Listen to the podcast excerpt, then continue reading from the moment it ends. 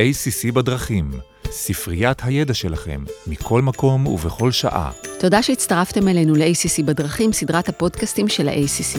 A C C הוא ארגון היועצים המשפטיים הפנימיים בישראל. אני עורך הדין מירב לשם, ביתי נמצאת עורך הדין אודיה קגן, שותפה וראש תחום G D P R ופרטיות בינלאומי, במשרד פוקס רוטשילד. אודיה הצטרכה אצלנו כבר שלוש פעמים והיא שיאנית הפודקאסטים שלנו.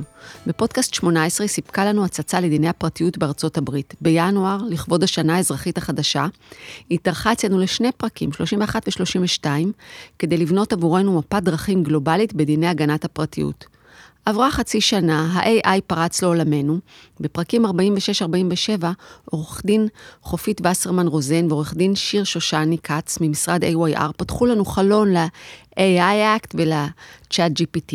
והיום הבאנו אותה שוב לאולפן כדי לקבל תמונת מצב עדכנית על מצב הדין בארצות הברית בכל מה שקשור ל-A I. ואחרי ההקדמה הארוכה הזאת, שלום אודיה, ואני שמחה לארח אותך פה, באולפן של קובי קלר, היא המצטיינת פודקאסט שכמוך. שלום, שמחה להיות פה. לפני שנתחיל דיסקליימר קצר, הפודקאסט מיועד להשאיר את, ה- את הידע הכללי שלכם. כל מה שנאמר בפודקאסט הוא בוודאי לא ייעוץ משפטי ולא מחליף כזה. אז העיניים של כולם נשואות לאירופה, ל-A I Act החדש שלהם, האם גם לארצות הברית יש איזה חוק A I פדרלי? אז באירופה מחכים לגודו ומחכים ל-A I Act כבר הרבה מאוד זמן, ואנחנו מתחילים לראות את האור בקצה המנהרה. בארצות הברית אומנם אה, יש שמועות ש-A I Act אה, יגיע לארצות הברית, כלומר פדרלי, יגיע לארצות הברית עוד לפני החוק פדרלי של פרטיות, אה, אז לכן יש איזושהי תקווה, אבל בינתיים הגישה האמריקאית היא פשוט גישה שונה לגמרי, ובמאמר מוסגר הם עכשיו גם הצליחו כנראה לגייר גם את אירופה לרעיון הזה, משום שהתפרסמה לפני כמה שבועות הודעה מטעם ארצות הברית והגופים באירופה, שהם הולכים לעבוד על איזשהו Code of Conduct בנושא A I זמני, שיחול וייכנס לתוקף לפני ה-A I Act, ויחול גם על חברות באירופה, גם על חברות בארצות הברית. אבל הגישה של ארצות הברית בעצם אומרת, אוקיי, אין לנו חוק מסודר, אין לנו חוק ספציפי, אבל מה יש לנו? יש לנו חקיקה קיימת. אז הולכים בשני כיוונים. קודם כל, יש כבר הצעות חוק לגבי A I, אבל ההצעות חוק, בניגוד ל-A I Act באירופה, הצעות החוק שיש בארצות הברית, ויש גם שני חוקים שכבר, קודם כל יש שתי הצעות חוק פדרליות לגבי הסדרת A I, אבל הן הולכות לחול על כיצד גופים ממשלתיים, סוכנויות ממשלתיות, הולכות להשתמש ב-A I, בטכנולוגיית A I, בתוך הטכנולוגיות שלהם. איך זה משפיע על A I? בשני אופנים. דבר ראשון, זה הולך להסדיר את העקרונות שבהם המדינה צריכה לעמוד כאשר היא משתמשת בטכנולוגיה. כל העקרונות של ה-A I Act והבדיקת סיכונים והכל חלה על הממשלה. איך זה עוזר לשוק הפרטי? בשני אופנים, קודם כל זה מסדיר, מבהיר את החשיבות של הדבר הזה, אם הממשלה עושה, אז אולי גם אני, ויותר מיידי, שזה קצת כזה אידיאליסטי, יותר מיידי, חברות פרטיות שצריכות לעבוד כספקיות לממשלה, צריכות יהיו לעמוד בסטנדרטים, וככה זה יחלחל כלפי מטה. אז קודם כל, יש לנו שתי הצעות חוק כאלה, יש לנו גם שתי מדינות, קונקטיקט וטקסס, שכבר בעצם יצאו לשוק עם חוקים שמסדירים שימוש ב-A I, באותו עיקרון, גם A I כלפי על ידי הממשלה, אבל, בו, אבל שוב, זה מחלחל גם לשוק הפרטי, מכך שהם הולכים לפעול כספקים. בנוסף לכך, יש עוד דברים כאלה מסביב לזה, יש קצת כזה ציונות לגבי נושא הסדרת ה-A I. הבית הלבן יצא גם לפני כמה שבועות, הנשיא ביידן ב-עשרים ליוני הוציא הכרזה שהממשל שלו הוא committed to safeguarding Americans' rights and safety, ו להבטיח שמערכות של A I הן בטוחות, הן לא מפלות. אז זה מ-עשרים ליוני. לפני זה, בעוד בשנה שעברה, הבית הלבן יצא עם ה-A I Bill of Rights, שמדבר על הנה העקרונות שצריכים לעמוד לנגד עיניכם, כולם, כאשר אתם מסדירים. עכשיו שוב, זה לא, אין לזה איזה תוקף מחייב, אבל בכל זאת יש פה גושפנקה של הבית הלבן. כתוצאה מכך, ממש לפני כמה שבועות, ב-עשרים ושניים ליוני, הניסט, שזה בעצם מכון התקנים האמריקאי, הכריז שהוא בונה Generative איי איי Working Group, שהוא הולך בעצם, יש לו כמה יעדים, אבל הם בעצם הולכים אה, לתמוך בעבודה של הניסט, של התקינה, לגבי בדיקה והערכה והסדרה של הנושא של איי איי, אה, וזה בונה על אה, מסמך מנחה שהוא מאוד חשוב, וגם יש לו הדים באירופה, שזה ה-איי איי risk management framework, שזה בעצם מסמך שמדבר על כיצד לנהל בדיקת סיכונים ב-איי איי, כאשר בדיקת סיכונים, זה בטח שמעתם בפודקאסט הקודם, זה אחד מאבני המפתח, גם ב-איי איי Act, וגם באופן כללי, כל מי שנדבר על איי איי. אז בעצם זה בגדול, אז אם נסכם את זה, ארצות הברית גם רוצה לעבוד בשיתוף פעולה עם אירופה על Code of Conduct שיהיה מיידי, אבל גם יש כמה וכמה אפיקים, גם ברמה הפדרלית, גם ברמה המדינתית, גם ברמת הבית הלבן עצמו, שמדבר על איך צריכים להשתמש ולפתח איי איי, בדגש על ה-איי איי שהוא לשימוש הממשלה. קודם כל, זה בשורות טובות שמראש ארצות הברית רוצה ללכת ול... עם... עם אירופה, ולבצע איזו הרמוניזציה בדינים, שלא יהיה לנו עוד פעם uh, ג'י די פי אר, האימפריה מכה שנית. אבל uh, בינתיים, אם נשים בצד את ההצהרות של uh, הבית הלבן, ואת זה שיהיה לנו אוטוטו, אוטוטו על, על חברות ממשלתיות, ואז uh, בשרשרת אמזון זה יחלחל לכל הספקים שלהם, בעצם כרגע אין משהו על איי איי בארצות הברית. אז זהו שיש, ויש ציטוט, אני לא יודעת אם הוא מיוחס למרק זקרברג או למישהו, אולי שריל סנדברג, שזה done is better than perfect. אז בעוד שבאירופה מנסים להגיע לחוק המושלם של ה-איי איי ועובדים עליו הרבה זמן, בארצות הברית יש גישה פרקטית שיש לה אפקט מיידי. זאת אומרת, מה הגישה? הגישה אומרת, יש חוקים קיימים, איי איי הוא סוג של טכנולוגיה, הוא דרך לבצע פעולות שמבצעים ביום-יום. אם הפעולות האלה לא חוקיות תחת החוקים הקיימים, לבצע את אותן פעולות באמצעות איי איי, גם הוא לא חוקי תחת החוקים הקיימים. וזאת אמירה, זאת האמירה הגורפת. עכשיו, מה קרה בתכלס? כבר יש לזה בעצם יישום. קודם כל, יש הצהרות, גם אלברו בדויה, שזה אחד מהקומישיונרס של ה-אף טי סי, שזה בעצם רשות ההגבלים העסקיים המסורתית של ארצות הברית, אבל היא דה פקטו הרגולטור של פרטיות בארצות הברית כבר בערך שלושים שנה. אז אחד מהקומישיונרס אה, דיבר גם, אה, גם ב... בכנס של ה-איי פי פי באפריל, וגם התראיין, והוא אומר, וגם לינה קאן, הראש של ה-אף טי סי אמרו, תקשיבו, אין שום חריג איי איי בחוקים הקיימים. אנחנו כבר אכפנו, ואנחנו הולכים לאכוף. יצאה הצהרה משותפת של ה-אף טי סי, הרגולטור של הפרטיות, של ה-סי אף פי בי, שזה הרגולטור של הארגונים הפיננסיים, לא בנקים, אבל כל הארגונים הפיננסיים, פינטק וכו', שהם אה, לא בנקים, ה-Department of Justice, משרד המשפטים, וגם ה-E E O C, שזה ארגון שאוכף אה, עניינים של דיני עבודה ויחסי עובד מעביד ואפליה במקום העבודה. הם יצאו עם הצהרה משותפת שבה הם אמרו, חברים, אנחנו אוכפים. כבר אכפנו ואנחנו אוכפים. אז למשל ה-אף טי סי, הייתה, יש לו החלטה ב-Ever Album, שהייתה שם שימוש בטכנולוגיה, אה, באיסוף של מידע לצורך השיפור של אלגוריתם, וזה נעשה בלי רשות, ואמרו לו, תמחקו את המידע. דבר נוסף קרה לפני חודש ומשהו בפסק דין של אלקסה, העוזר האישי המופעל קולית, הגיע, הגיעו למסקנה שההקלטות שבהם אמזון משתמשת כדי לאמן את האלגוריתם של זיהוי קולי, נעשה בהם שימוש, איסוף ושימוש שלא כדין, וה-אף טי סי אמר, תמחקו. עכשיו, ברעיון עם אחד הקומישיונרס של ה-אף טי סי, סאם לוין, הוא התראיין לגזמודו, והוא אמר, אנחנו, אם עשינו את זה כאן, אין סיבה שלא נעשה את זה ב... ב-Generative איי איי, בכל מיני איי איי אחרים. אז בעצם ה-אף טי סי אומר, אנחנו אוכפים דברים מתאים. אם אתם משתמשים ב-איי איי לצורך הטעיה, למשל, יש עכשיו כל מיני uh, סיפורים על דיפ פייקס של וידאו או על קול, או כל מיני, אתה כותב משהו בסגנון.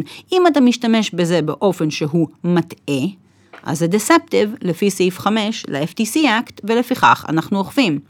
אם אתה משתמש בזה באופן שהוא גורם לנזק לאנשים, יש הרבה אה, דיבור על פרופיילינג, שאתה משתמש במידע על מנת לעשות משהו, להתאים אותו ולגרום לאנשים לעשות, או לעשות סגמנטציה, לעשות תרגות. אם אתה משתמש בזה ב-איי איי, וזה יכול להיות unfair, ואנחנו אוכפים. אותו דבר ה-סי אף פי בי שאמר שהם אוכפים כבר לכיוון של דאטה ברוקרים, הם הוציאו הנחיה לגבי איי איי צ'אטבוט ועל זה שזה מטעה. וגם ה-E E O C, שה-E E O C גם כן אמר, אם אתם משתמשים ב-איי איי באופן שגורם לאפליה ולדברים במקום העבודה, אנחנו אוכפים. והדבר האחרון שאפשר להגיד בנושא הספציפי הזה, זה שיצא מכתב של עשרים וארבע attorney generals בארצות הברית, שהם אמונים במדינות שבהם יש חוקי פרטיות, הם אוכפים את חוקי הפרטיות, חוץ מקליפורניה, ששם זה בשיתוף פעולה עם רשות הפרטיות הקליפורנית. אז ה-A Gs יצאו עם, במכתב לגבי חקיקת איי איי, ואמרו מה הם חושבים על חקיקת איי איי, אמרו שצריך. מה שהם אמרו דבר אחד חשוב, הם אמרו, תקשיבו, קודם כל, כל חקיקת איי איי שתצא, היא צריכה להתאים לחוקי הפרטיות שכבר יש, במדינות שכבר יש, יש עכשיו, אנחנו כמעט ב-שתים עשרה, כי בימים האחרונים יש התפתחויות גם באורגון וגם בדלוור, אבל בחוץ מזה אנחנו כבר ב-אחת עשרה, והם אמרו, קודם כל, יש הסדרת איי איי בחוקי הפרטיות, הם מסדירים פרופיילינג, הם מסדירים automated decision making, הם מחייבים בדיקת סיכונים שנקרא D P I A, Data Protection Impact Assessment, כל הדברים האלה חלים על איי איי, ואנחנו נאכוף שם ונאכוף גם את זה, ובנוסף לכך, חקיקה הקיימת בכל מדינה, יש לפי, לפי כמו ה-אף טי סי אקט, יש משהו שנקרא Baby F T C, שזה חוק שמגן על unfair or deceptive acts or practices. אומרים, אם ה-A שלך הוא deceptive או unfair, אנחנו עובדים. ולכן זה בעצם יותר חשוב, שכמה שהכנסות באירופה הם הולכים להיות מאוד מרחיקי לכת ב-איי איי אקט, זה, החוק אולי ייגמר השנה, אולי ייכנס לתוקף ב-עשרים עשרים וחמש, עשרים עשרים ושש, בארצות הברית כבר יש לנו פסיקה של מיליוני דולרים, וזה משהו שקורה עכשיו. כל החקיקה הזאת, יש איזשהו משהו שכבר אה, חברות או מעסיקים של עובדים שמשתמשים בה, בכל ה-איי איי, יש איזה הנחיות שתוכל לתת להם בשביל להיערך לזה? אז בקדע של העסקה, יש כבר חקיקה בתוקף שצריכים לשים לב אליה. קודם כל, יש חוק באילינוי שלא חדש, שמדבר על שימוש ב-איי איי לצורך אה, גיוס עובדים, ויש אה, הגבלות מסוימות לזה, שזה בתוך אילינוי. כמו שאמרתי עכשיו, ה-E E O C, שזה הגוף הפדרלי, אמר שהוא הולך לאכוף, אם יש לך אפליה, ואתה, האפליה נגרמה כתוצאה מכך. זה לא שהאפליה בהשמה ובזה זה משהו חדש, אבל ככל שמשתמשים יותר בכלים טכנולוגיים, וזה הופך להיות מיינסטרים כזה, זה הופך להיות אה, פופולרי, יש אולי יותר סיכוי לאפליה. אז ה-E E O C אומר, אתה אחראי שלא תהיה לך אפליה. הייתה אפליה, זה נגרם על ידי, זה לא שהכלב אכל לי את שיעורי בית, וה-איי איי אכל לי את האפליה. אתה לא יכול, אם יש אפליה, אתה אחראי.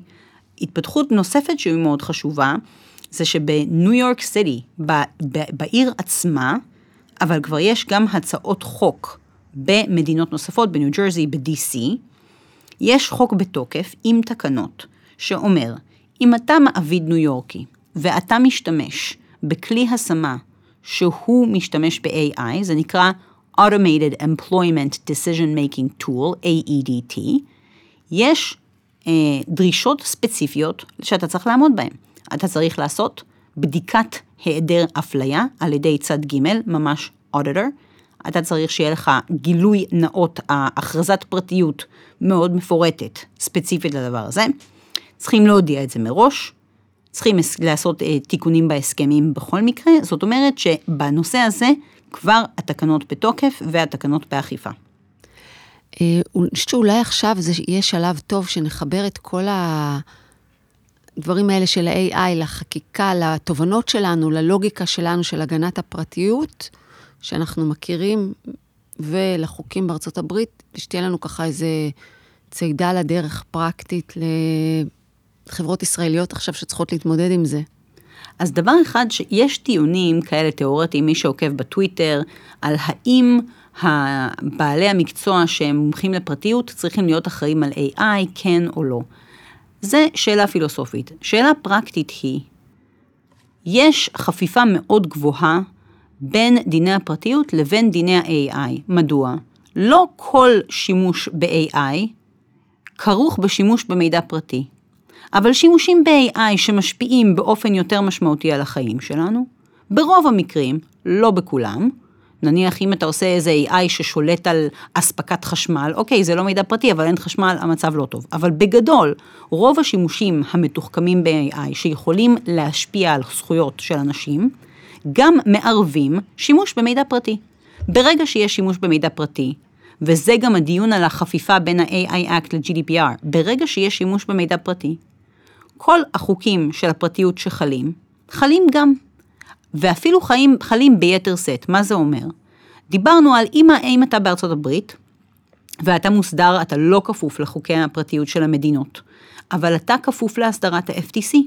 ה-אף טי סי אמר, ה-אף טי סי כבר דיבר על פרופיילינג, וה-אף טי סי אמר, אם אתה משתמש בטכנולוגיה אוטומטית, ואתה מבצע פעולות, וזה מטעה אנשים, זה גורם לאפליה, זה פוגע בזכויות, זה משפיע על ההתנהגות של אנשים כמו dark patterns או משהו כזה.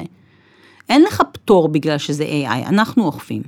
לגבי חוקי הפרטיות של המדינות, אז יש לנו, כמו שאמרתי, אנחנו בסקאלה שבין נניח אחת עשרה עד שלוש עשרה, בכל החוקים האלה, יש התייחסות לפרופיילינג and automated decision making.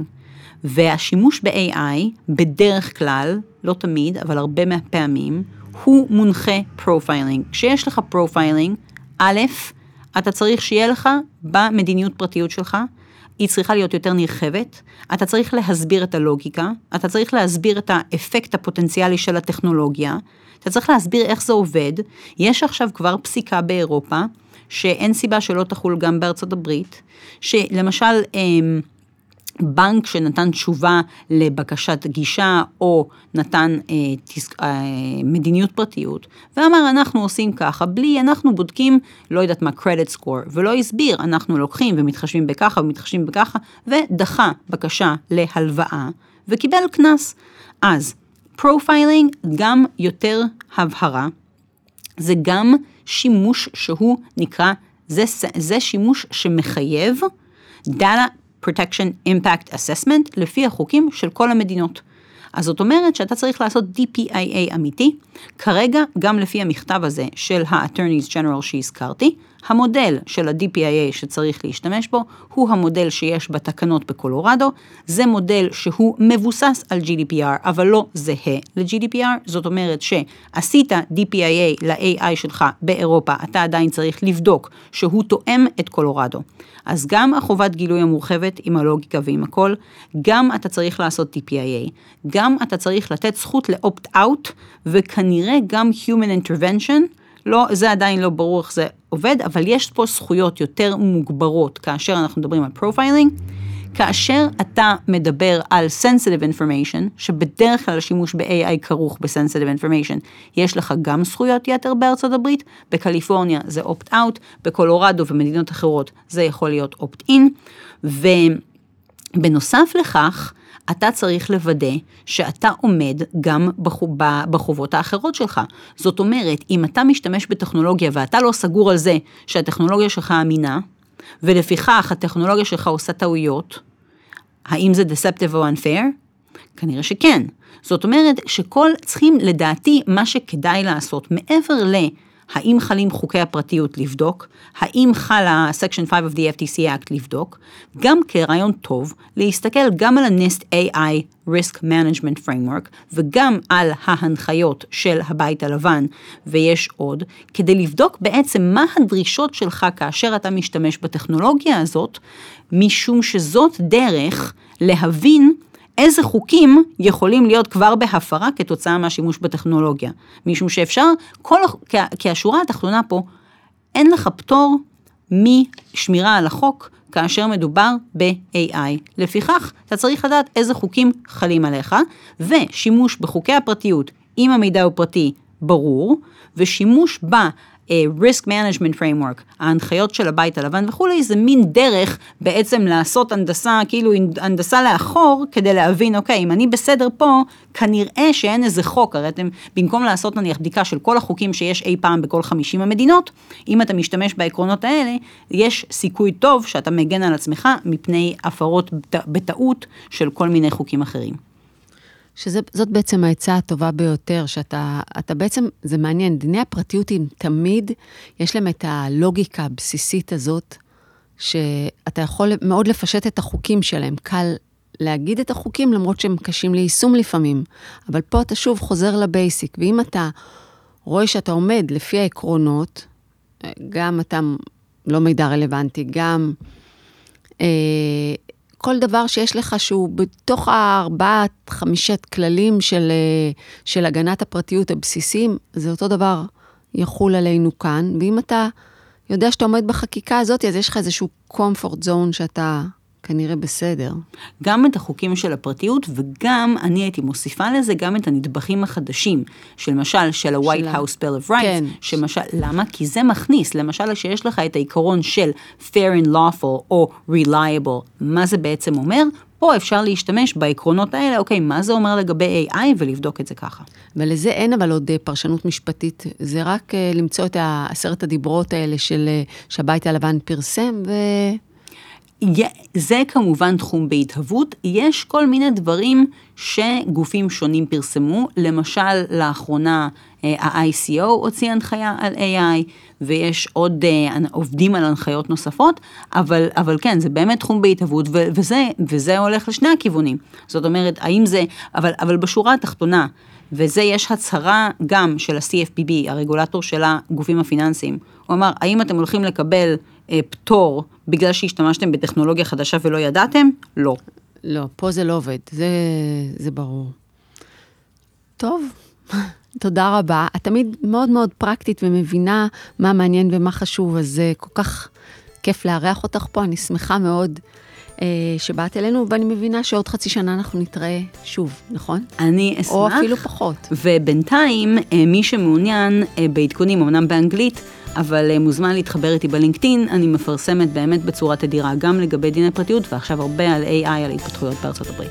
מצוין, זה טיפ חשוב, ואתה, אתה צריכה להיות במקום הראשון במספר הפודקאסטים המוקלטים, את צריכה לשמור על המקום. זה, אני צריכה עכשיו באנר לשים לי באתר כזה. תודה רבה. תודה רבה.